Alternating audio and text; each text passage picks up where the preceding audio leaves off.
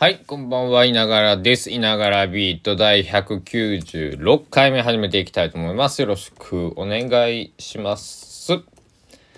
えー、2022年5月11日の水曜日でございます。えー、時間は夜19時、えー、14分、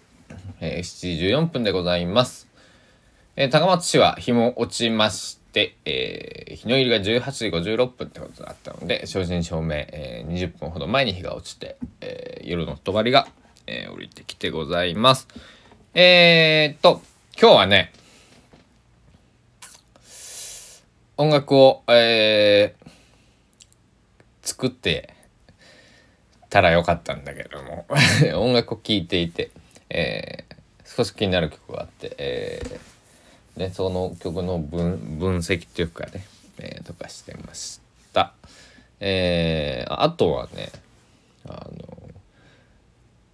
えー、あれですよ、あの、お風呂場の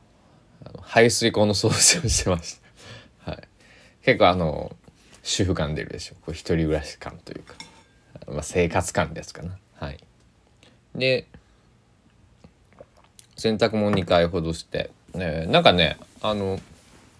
途中晴れ間がね午後午後あの見えてきたの。お洗濯いけるかもしれねえと思って急いで、えー、やったんですけど湿度が高いみたいで風は結構そよ風吹いてるんですけどあのー、乾いてなかったですね。さっき洗濯物確認したら「オーマイガー」ということで、えー、まあそういうこともありますね。えっ、ー、と別にね、部屋干しでね、えー、除湿機で、あの、なんか、あの、洗濯干しモードみたいなね、やつ使ってもいいんだけれども、まあ、まあ別に、えー、急いでないので、まあ、ええかな、というね。あ、そうそうそう。で、朝、あれですよ。最近朝起きたら、まあ必ず、必ずと言っていいほど ABEMATV で、えー、メジャーリーグの中継今日はどの中継やってるかなっていうのを見るんですけど、まあえっと、今日はね鈴木誠也選手が所属してる、まあ、チームの試合と大谷翔平選手が所属してるえチームの試合と2試合放送があってで鈴木誠也選手はベンチでね、えっと、なんか2番 DH で出るとかって言ってたんですけどね結局ベンチスタートになっちゃって、えー、出場しなかったんで。じゃあ大谷翔平、まあ、エンゼルスっていうチームですけど、えー、見ようと思って見てて、えー、そしたらねなんとなんとお大谷君もヒット2本打ちましたけど、えー、名前が出てこないとピッチャーがね今日投げてたピッチャーが、えー、デトマーズ22歳、えー、左投げ。ピッチャー。なんとノーヒットノーランを達成しまして。いやー素晴らしい投球でしたね。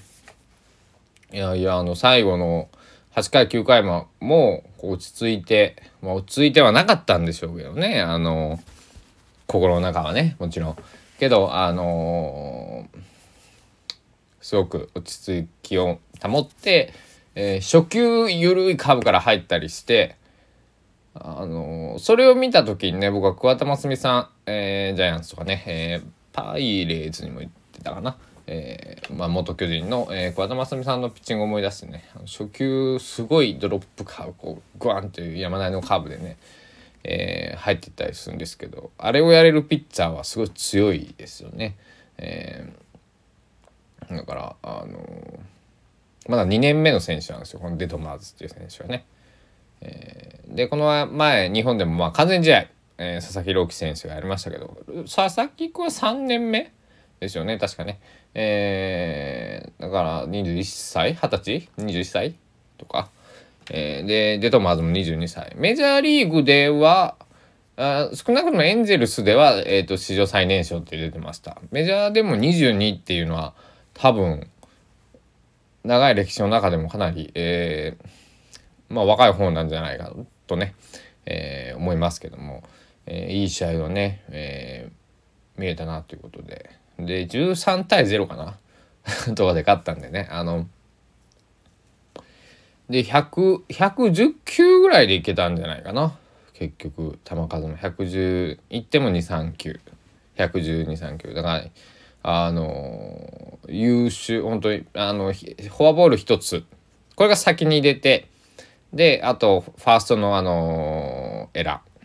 ちょっとヒッ内野安打になるか怪しい当たりだったんですけどエラーがついて。まあ一回ファンブルしてもう一回取り損ねて3回目も取れなかった。まあもう完全にまああれはエラーだろうっていうね、えー、感じだったんですけどまああのー、判定が出るまでねあのー、エラーだとかヒットとかっていう判定はあの、えー、グラウンド上にいる審判員がするんではなくて、えー、バックネット裏にいる、えー、その判定の人がやりますんで、えー、ちょっと時差があるんですね。うん、だからあのざわざわちょっとしてましたけどもね放送とかあの球場とかあの本人もねファースト一塁手の選手もほっとエラーエラーがついてほっとしているっていうねあの普通だったら逆なんですよね。いやいや今のエラーいやないやヒットにしてくれよみたいな。俺俺の守備率下がるじゃねえかみたいなね、えー、思うんですけど、えー、今日はいやこれはエラーエラーだ俺のエラーだよっていうね、えー、そういう運にもね助けられてエドワーズ、えー、ごめんなさい、えー、デデトマーズ選手。いや本当にねすごかったね。うん。ちょっとやっぱり終盤、まあ抜けてくる球もありましたけど、なんかこう、ボールゾーン大きく抜けていたんで、あの、真ん中にね、えー、抜けてくる。えー、バッターが内頃のところに抜けてくるっていうのはなかったのでね、えー、すごく、えー、良かった。えー、そして今日は、その、エンゼルスにとっては昨年の MVP とシルバースラッガー賞を取った大谷翔平選手の、えっと、セレモニーがね、え試合前にあって、表彰のセレモニーがあって、えあの、ボブルヘッド人形っていうね、えメジャーリーグが大好きな、あれが2万3000だか5000人先着に、え配られて、っていう試合だったんですね。で、大谷翔平選手も、えっと、メジャー通算100号が、昨日99号、98号打ったんで、えー、100号かかっているっていう試合で、えー、お客さんもかなり満員に近いような状態で入ってるところのヒットノーラン達成ということでね。あの解説だか実況だかの方が言ってましたけどこれ今日オーナーさんはエンゼルスも嬉しいでしょうねってあのおっしゃっていて。あね嬉しいでしょうねオーナーさんとかそのまあ関係者だって。もうエンゼルスデーなわけですね。大谷翔平から始まりえー、デートマーズで今日は終わるというね。うん、あのでキャッチャーもねあの怪我をメインの保守はしているそうなんですけど、えー、今日完全試合あごめんなさいノーヒットノーランを達成したってことでこれで評価もね、えー、一つ上がる。少なくともデートマーズが投げる時には、えー、今日使われていたキャッチャーが使われるでしょうからね、えキャッチャーにもね、やっぱりね、こう、まあメジャーがね、その、なんだろう、どれぐらいキャ日本よりはおそらく、えー、ピッチャー主導っていうのは分かっているんですけども、やはりキャッチャーにもね、えー、こう、テンポよくサインを出すとか、えー、間を取るとか、えー、相性があると思いますからね。あのえー、僕この前この何ヶ月か前にねあの元プロ野球選手の方、えー、とお話しする機会があってでピッチャーの方だったんですね。で、えー、キャッチャーのこうフレーミングとかこうどなんかキャッチャーどういうとこがこうどうしたらいいキャッチャーですかっていやもう俺俺そんな気にせんから球取ってくれたらそれだけでいいって言って。言うてこぼさんかったらしっかり取ってくれたらもうそれだけでいいって言ってました。うん、だからあのー、その方はね、えー、素晴らしい実績をお持ちの方なんですね。だからこそこう言えるのかもしれないですね。もう自分の球で勝負するみたいなねとこがあるから。えー、そんなピッチャーでもみ、ね、金銭銀銭とかってねまあそんなだから何て言うのかなえー、まあ、プロになれるだけのそのななんだろう。才能素質努力、えー、というか、まあ、プロになった、えー、から、まあ、もちろん受けるキャッチャーもプロなわけですね。えー、だからあのそういうね、えー、なんだろう。相性問題。まあ相性相性はあると思うけど、えー、まあとにかく取ってくれりゃそれでいいって言っててそうかと思って、うん、まあサインもね別にね首を振ればいい話でね。ピッチャーもね、うん、全部ね、えー、キャッチャーのサイン通りに投げてたらね、えー最終防御率っていうのを見られるのはねピッチャーですからね。キャッチャーの防御率っていうのもデータとしてはあるけれども、えー、あんまり重要視ねままだされてないというかまあそんなにね一般認知されてるわけではないので僕みたいな、えー、野球大好きな人はね、えー、A というピッチャーがいてで、えー、1番のキャッチャーと2番のキャッチャーどっちと組んだ方が、えー、例えば三振率が高いとか、えー、防御率が低いとか、球数平均球数平均球数が少ないとか多いとか、まあ、そういうね、えー、データを見ていくとものすごく野球がね、えー、楽しく見えるわけですね。まあでもそれを教えてくれたのはねあのアレックス・ラミレス、えー、監督、まあ、元選手。元監督。だったんですけど。まああのデータにねデータを読みすぎてこう、まあ、監督っていうのはもちろんそのフィールドの上にいませんからねベンチの中ですからね、えー、結局やるのは選手なんでなんかデータねあの渡してあげて、えー、なんか迷ったらこうこうしろってこうして、えー、失敗しても俺のせいだってぐらいね言ってくれるね、え、監督だったら、え、いいなと思いますけど、あの何が言いたいかというと今はちょっとリーダーシップみたいなね、え組織マネジメントみたいな話になりましたけどもなんで俺は今日こんな難しい話をしてるんだ？そんな本をね別に読んだわけでもないんですね。えー、最近あんまりビジネス書的なそのなんかやつは読んでいないので一時期はねそういうのを、えー、読まなくてはいけない、えー、環境にいたので、えー、読んだり、え教えたり、ね、教えなきゃいけないんで覚え覚えとかなくちゃいけないと思っていろいろね、え覚えてたんですけど、え不思議なもんですね、え使わなくなったらすぐ忘れますね。いやうん。まあまあいいよ。あの、またね、それ勉強するというか、資料あるんでね、あの、見返せばええだけの話ですからね。えー、というわけで、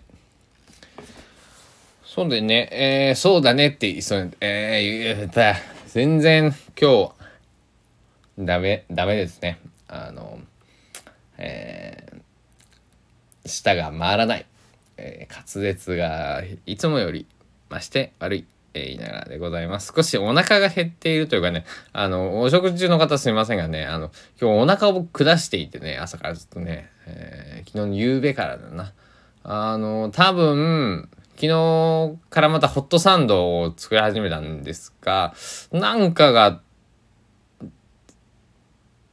何かと相性が悪かったんでしょうね。でもそれしか原因思いつかないんですよね。うん。あのそうお腹というかまあお腹が痛いというかこういいいいというか、えー、ストレスっちゅうもありえますけど。やけどねあのそんなにストレスもないんですけどね。あの最近は自由ですから。あのそんなにあのなんだないですけど。あの皆さんよりはね多分ストレスを今僕あんま抱えてない状況状況なんですけれども。よいしょ。まあああだこうだ言ってもね、えー、口で言うだけでは何も変わりませんので、えー、何かね、えー、こういうふうに、えー、発信をしていたり、え僕はシンガーソングライターなんだって、えー、自分で思ってるんですけども曲をね、えー、作らなくちゃいけないというか年明けのこの5曲をきちんとまとめないとまずいんでそろそろ。えー、まあもう5月10日11日、えー、なので、えー、今月も1曲新しい曲を作って、えー、6曲6曲あれば1ステージ大体えー、3 4 0分とかね、えー、長くても1時間ぐらいのステージが、えー、主流というかね、えー、多いんで、えー、まあ5曲から8曲ぐらいかな、えー、あればワンステージこなせれるのでもちろんねあのももっとないももっとないと、えっと、組み合わせとかね、えー、いろいろ困るんですけども、まあ、それはね過去の曲であるんですけども、えー、今年というか、えー、去年末ぐらいからね、えー、作ってる曲っていうのを、えー、形に、えー、綺麗な形にね、えー、整えてい、えー、きたいと思っております。では今日はここら辺でいながらビートを終わろうかなと思います。ちょっと外散歩し、とかコンビニでも寄ってね、缶ビール飲みながら散歩してもしようかななんてね、思ってます。えー、間違って居酒屋に入らないように 気をつけたいと。まあまあまあまあ。その時はその時でね、いいんですけどね。はい。というわけで、えー、いながらビート、えー、第195回、えー、6回目ですね。はい。196。えー、もう少しで200回です。えー、またね、えー、区切、一区切りというところになりますんで、え皆さん、えー楽しみにしておいてください。というわけで、え週の半ば、皆さん、え少しお疲れでしょうが、あと2日、もしくは、えーゴールデンウィークがね、接客業とかで忙しかった方は、え今、ちょっとお休み、え取れてるかなと思うんで、えゆっくり、え過ごされてください。では、